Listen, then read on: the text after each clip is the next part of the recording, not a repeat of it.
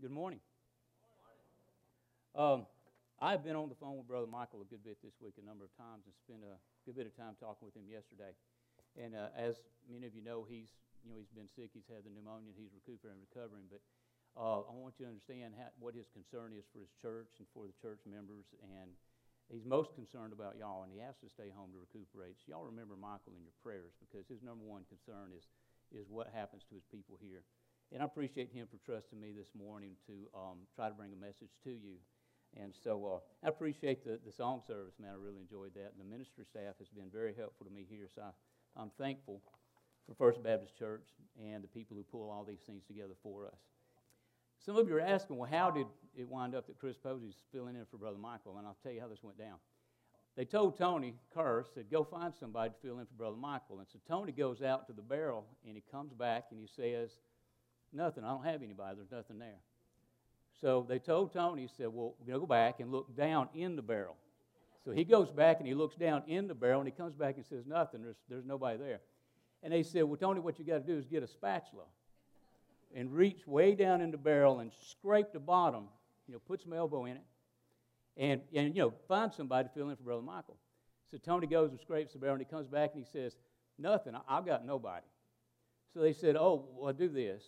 Move the barrel and look under it. Surely, under the barrel, there's something there. So he moves the barrel and he comes back, I still got nothing. So they said, Well, tell you what, do roll the barrel over and look on the very bottom. Maybe there's somebody stuck at the bottom of the barrel. And that's where he found me, and that's how it happened. I came on Sunday morning to fill in for Brother Michael. But today's topic is going to be disruption. Um, the LED light bulb is what we have here on the, on the overhead. The LED light bulb is a better bulb. Okay, at one time, you know, you could go to the store and you bought an incandescent light bulb. It was the only thing on the shelf. It was the only thing to pick from. And the federal government mandated, well, we got to have something more efficient. And so the marketplace was disrupted and companies tried to design a better light bulb. And you know, for a long time they promised the fluorescent was going to be it, and, and then this and that, and the other thing was going to be great. But what they finally have developed is the LED light bulb, and the prices are coming down. And the thing about the LED light bulb is it is uh, 80% more efficient than the old incandescent. And so when they finally developed this good LED, I mean, you can go in either grocery stores in town, and they've converted their fixtures to LED fixtures. Uh, you can look at some of the street lights. I noticed over at Gregerson's, their street lights in the parking lot are LED fixtures. So, what happened in the marketplace was a disruption. One time, they all thought they had the, the market down. It was fluorescent bulbs and it was incandescent bulbs, and that's all anybody ever needed.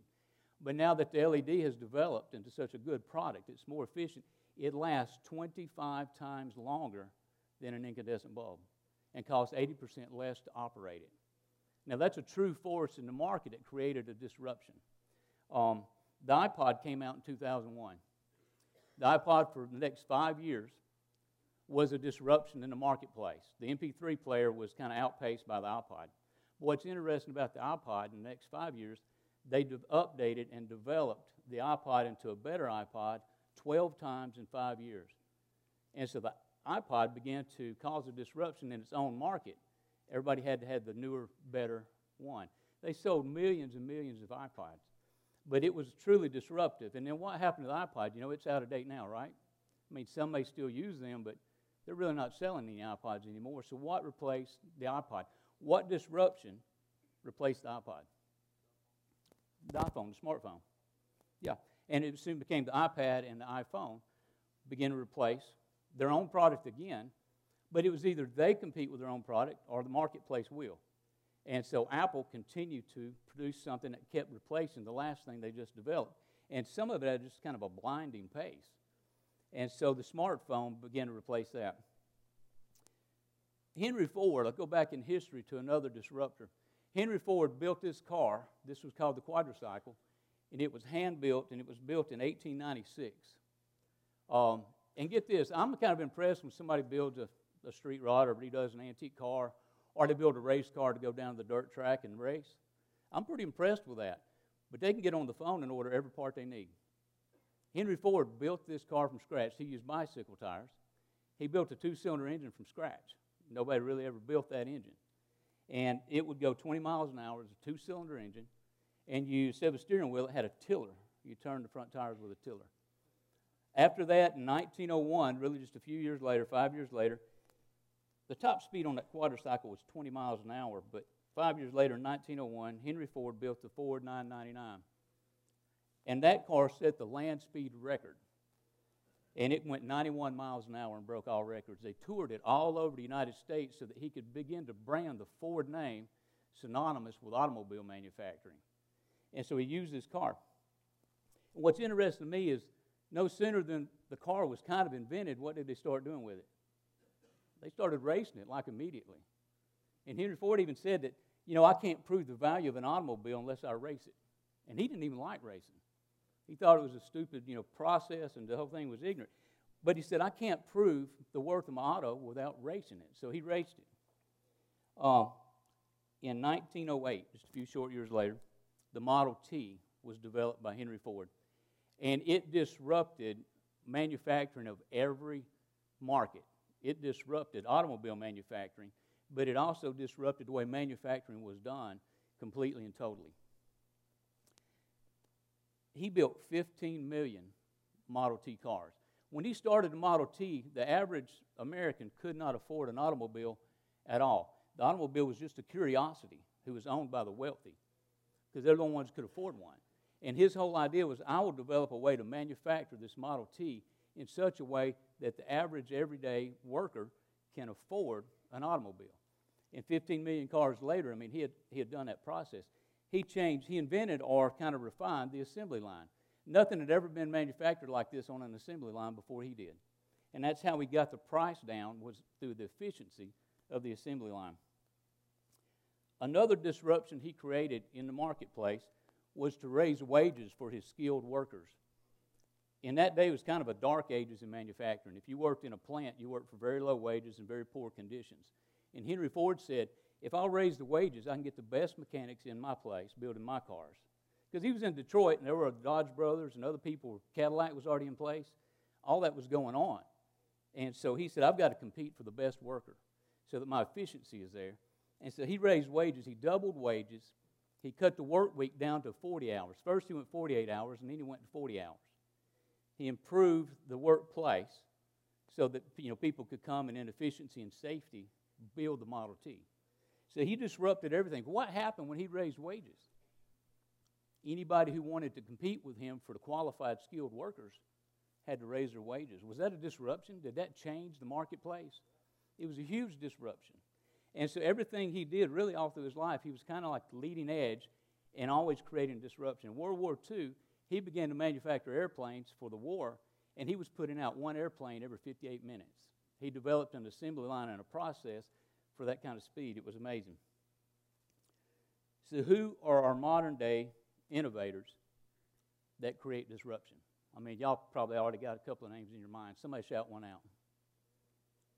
Who's a creative innovator that's put a product out in the last 20 years that's changed the way we do things? Who?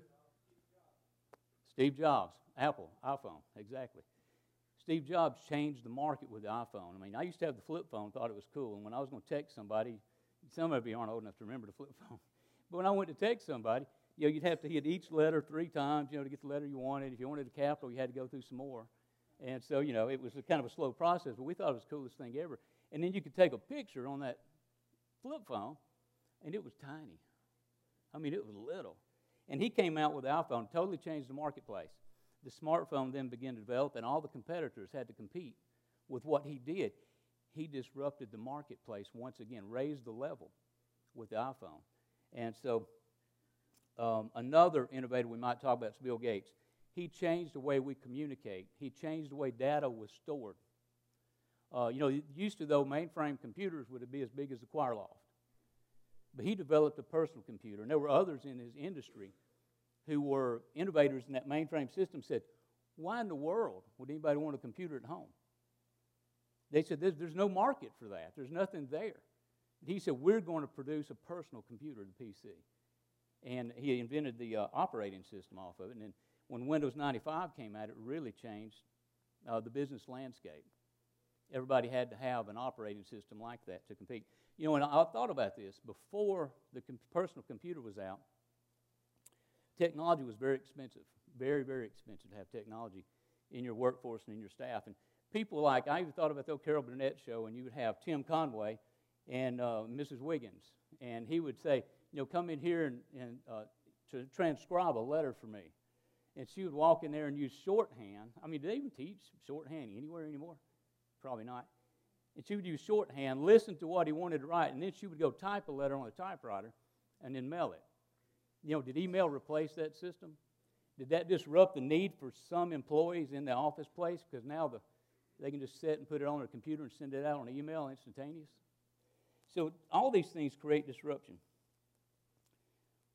In 95, when Windows 95 came out, every business and every organization said, well, we've got to have a website. Now we can host a website, we've got our PCs, and we need a website so people can find us and read about us and see what we do and who we are. And they used a website for that.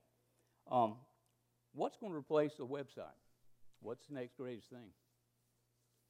I met a guy in Jacksonville a week named Peter McConnell. And Peter is an app programmer. So when you see an app on your phone, he has the ability to program a custom app. And the cost of doing this is very, very reasonable. And he developed an app for the Coupe de Ville, the chicken wing place down in Jacksonville. And what can you do on that app? So with one app, you just hit the app, it opens their menu. You can file through the menu, you can select the chicken wings you want, and then you place your order. And it's sent wirelessly to their printer in the kitchen.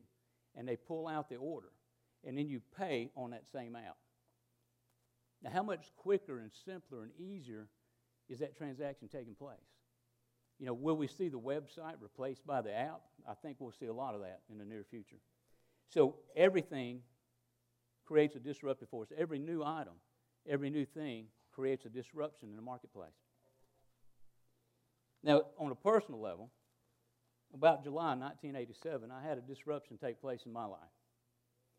And uh, we were behind the Napa store, matter of fact, in the parking lot. And uh, I saw this blonde headed girl, the lovely Tina Pace. And Tina and I, I was looking at her already. She wasn't looking at me yet. And then she spun around and looked at me, and she gave me that old smiley eyeball. Y'all know what smiley eyeball is? You know, it's where your eyes meet and you smile at each other. She gave me the smiley eyeball, and right there, right then, we had a moment. And it was a moment in time, let me tell you. And to this day, I haven't forgot that smile and that chance encounter.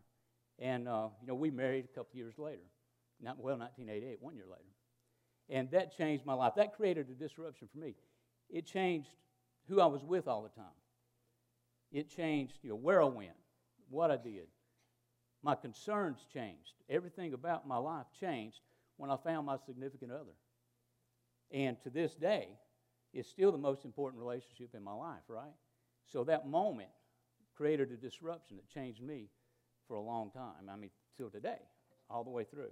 And it was a very important moment in my life. My kids would have to agree because without that moment, they wouldn't be here, right? So, how do we tie disruption in to the gospel of Jesus Christ? How do we look at that? I chose Acts 17, um, verses 1 through 6 for kind of a, a point to talk about the disruption of the gospel of Jesus Christ. Now, when they had traveled through Amphipolis and Apollonia, they came to Thessalonica, where there was a synagogue of the Jews. And according to Paul's custom, he went to them and the three Sabbaths reasoned with them for three weeks from the Scriptures, explaining and giving evidence that Christ had to suffer and rise again from the dead, and saying, This Jesus whom I am proclaiming to you is the Christ. He is the Messiah. And some of them were persuaded and joined Paul and Silas, along with a large number of the God fearing Greeks and a number of the leading women. But the Jews, becoming jealous and taking uh, along some wicked men from the marketplace, formed a mob and set the city in an uproar. And attacking the house of Jason, they were seeking to bring them out to the people. When they did not find them, they began dragging Jason and some of the brethren from the city before the city authorities, shouting, These men who have upset or turned upside down the entire world have come here also or come hither, depending on which text you read. Jesus Christ is a disruptive force. when you hear the gospel and the Holy Spirit convicts your heart of your need for that Savior, Jesus Christ, it's not supposed to be easy. It's not going to be easy. When somebody shares with you the gospel of Jesus Christ, you might ponder on that for weeks on end. You might respond immediately. But you will not forget it the day the question came to you Do you know Jesus? Is he your Savior? Has that blood washed your sins away? Are you whole in Christ? You'll ponder those thoughts over and over and over in your mind. I know I did. When I first heard the gospel, I dwelled on it. I couldn't get it out of my mind. I could not quit thinking about it. It created a disruption in everything I was and everything I could be and everything I could think. Because that's who Jesus is. The Holy Spirit comes to your heart and convicts you of your sin and says you need a Savior. And it is a disruptive force. When Paul went about preaching, we see what happened here. What did he do? He went to the synagogue for three weeks and he preached the gospel among the Jews. Now, the Jews had their way of doing things, they had their religion, they had it like they liked it. But God had decided that it's time for a new way. We call the Old Testament and the New Testament. Jesus Christ split our Bible in half, He, he disrupts it. Now, we today come to God through Jesus Christ. In the Old Testament, they came to God through the priests and through the sacrifice. But what did they call Jesus? The once and for all final sacrifice. It's like the speed in which we change data now changes our forgiveness, changes our avenue to God. That same speed is what I'm trying to say. When used to in the Old Testament, we'd have to go to the priest and we'd have to bring a sacrifice. And they would offer that sacrifice to God in worship. And that sacrifice would give us atonement for, you know, a period of time. It wasn't once and for all final. They would have to sacrifice again and again and again. And it's kind of like that slow data process where somebody was typing a letter and sending it in the mail, okay? And it'd have to go through all the channels of the U.S. Postal Service, and then it reaches the recipient. And it was like that in the Old Testament. I don't mean they had mail, but you know what I'm saying. The forgiveness was a path that was likened unto that. They had to go to the priest, they had to do the thing, they had to do it over and over again. And when Jesus Christ came, he changed, he disrupted their religion. God had decided it's time to disrupt that religion. You know, there's many reasons for it. If you study the Old Testament, you'll see they had just become a form and a formality and a legalistic society. And they had it like they liked it. And people were enriching themselves from, the, from running the temple. You know, Jesus went in and turned over the money tables. Wasn't that a disruptive thing to do? He went into the very house of worship, turned everything over, ran everybody out of there, and said, What y'all are doing is all wrong. And then he, through his shed blood, set up a new way and a new covenant, a once and for all final sacrifice. Now, once we're saved, we're just called to worship. We're called to tell. That's it. We don't go back and say, Forgive me once again for my old life. We become a new creature. And it's a disruptive force. Now, back to Paul. He's preaching in the temple. And he's proclaiming what? that Jesus Christ is the Messiah, that He died for our sins, that His blood changes us and washes us and cleanses us and presents us before God as a holy vessel. That's different than the way it was. Some people thought, wow, that's incredible. And they joined right in. We even see in this text that many followed. Jewish people followed, Greek people followed. They followed, they believed. They heard the word of God and they believed. And they were changed instantly. But we see that the old guard, said, No, this guy's crazy. He's turning the whole world upside down. And they formed an angry mob. How many of you look at the news these days and you see the angry mob?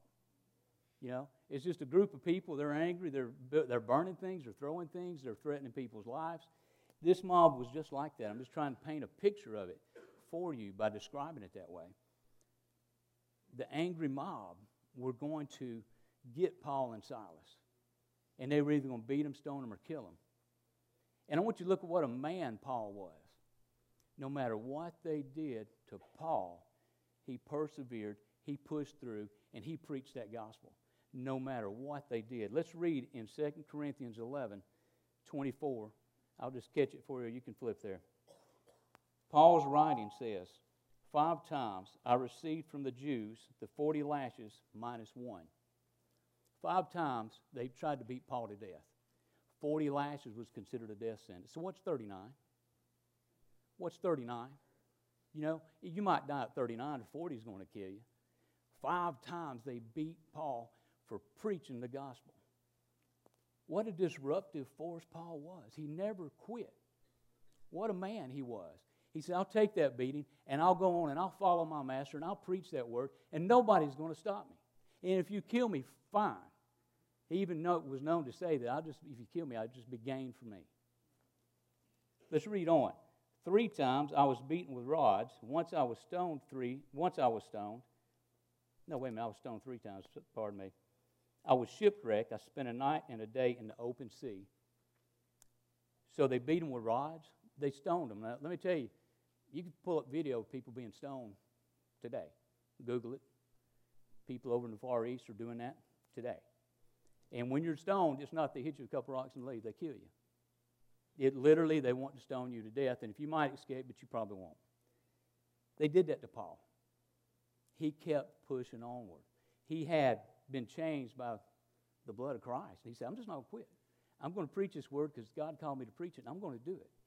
It didn't matter what they did to him. He said, In my frequent journeys, I have been in danger from rivers, from bandits, in danger from my countrymen and from the Gentiles, in danger in the city and the country, and in danger on the sea and among false brothers. Very dangerous to live in Paul's shoes. It would have been pretty easy to maybe go down to Caesarea, maybe somewhere on the coast, and just kind of take it easy for a while.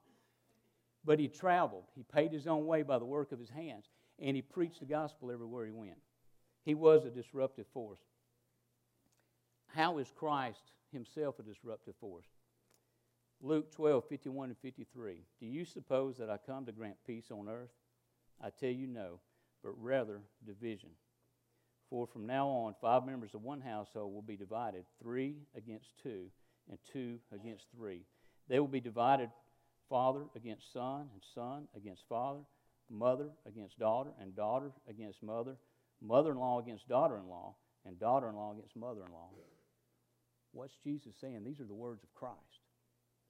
I didn't come to unite. There will be division. To simplify, I struggled with this scripture many times. First time I read it, like, wow, yeah, I thought God was love, and wow, I thought this, and I thought that, and I thought the scripture says, honor your father, father and your mother, and I couldn't reconcile it for many years. But as simple as this, he's saying that choose Christ even if your parents don't. Choose Christ even if your sister doesn't. Choose Christ even if your brother doesn't. It doesn't mean you can't ever speak to them again, but you have become something they are not. And it wants you, they, Jesus is saying, choose salvation even when your other family members don't, even when other kids at school don't, even when your closest friend doesn't. Choose Jesus, no matter what the cost, no matter what's going on, no matter who does and who doesn't, no matter if you have to walk down front, no matter if you're led to the Lord somewhere else. It doesn't matter. Choose Jesus. He said it might divide you up with people you know and love, but you can still love them.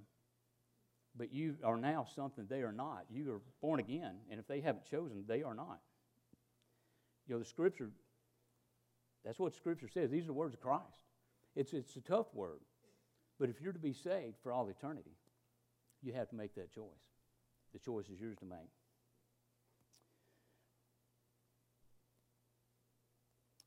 the main disruption I've ever experienced in my life, 1988.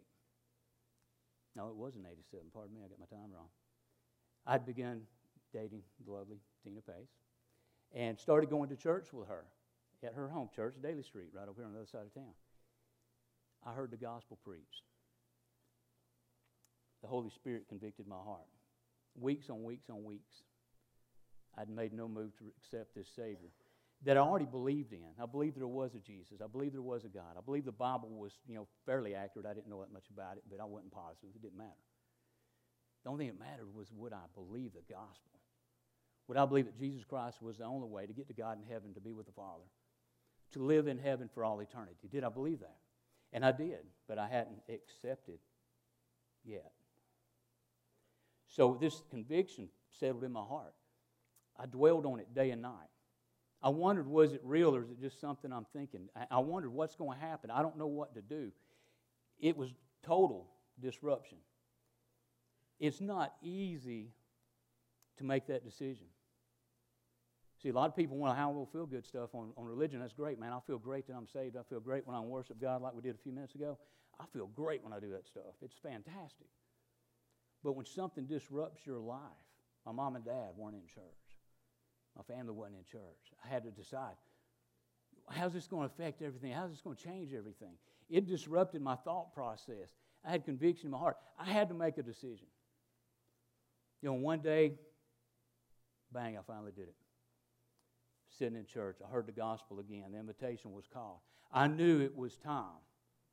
And I still held back. And then finally, some people kind of flowed down front.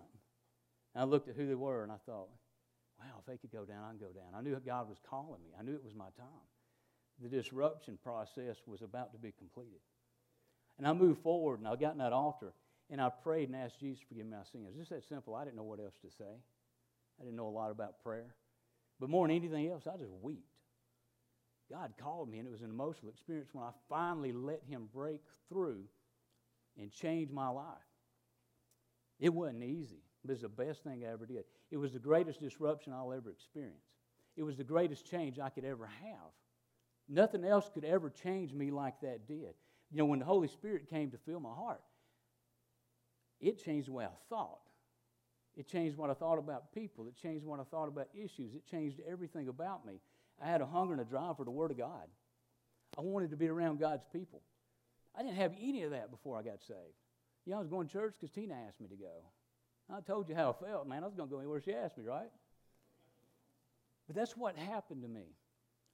Has this disruption, has this disruption where Christ is calling your heart happened to you?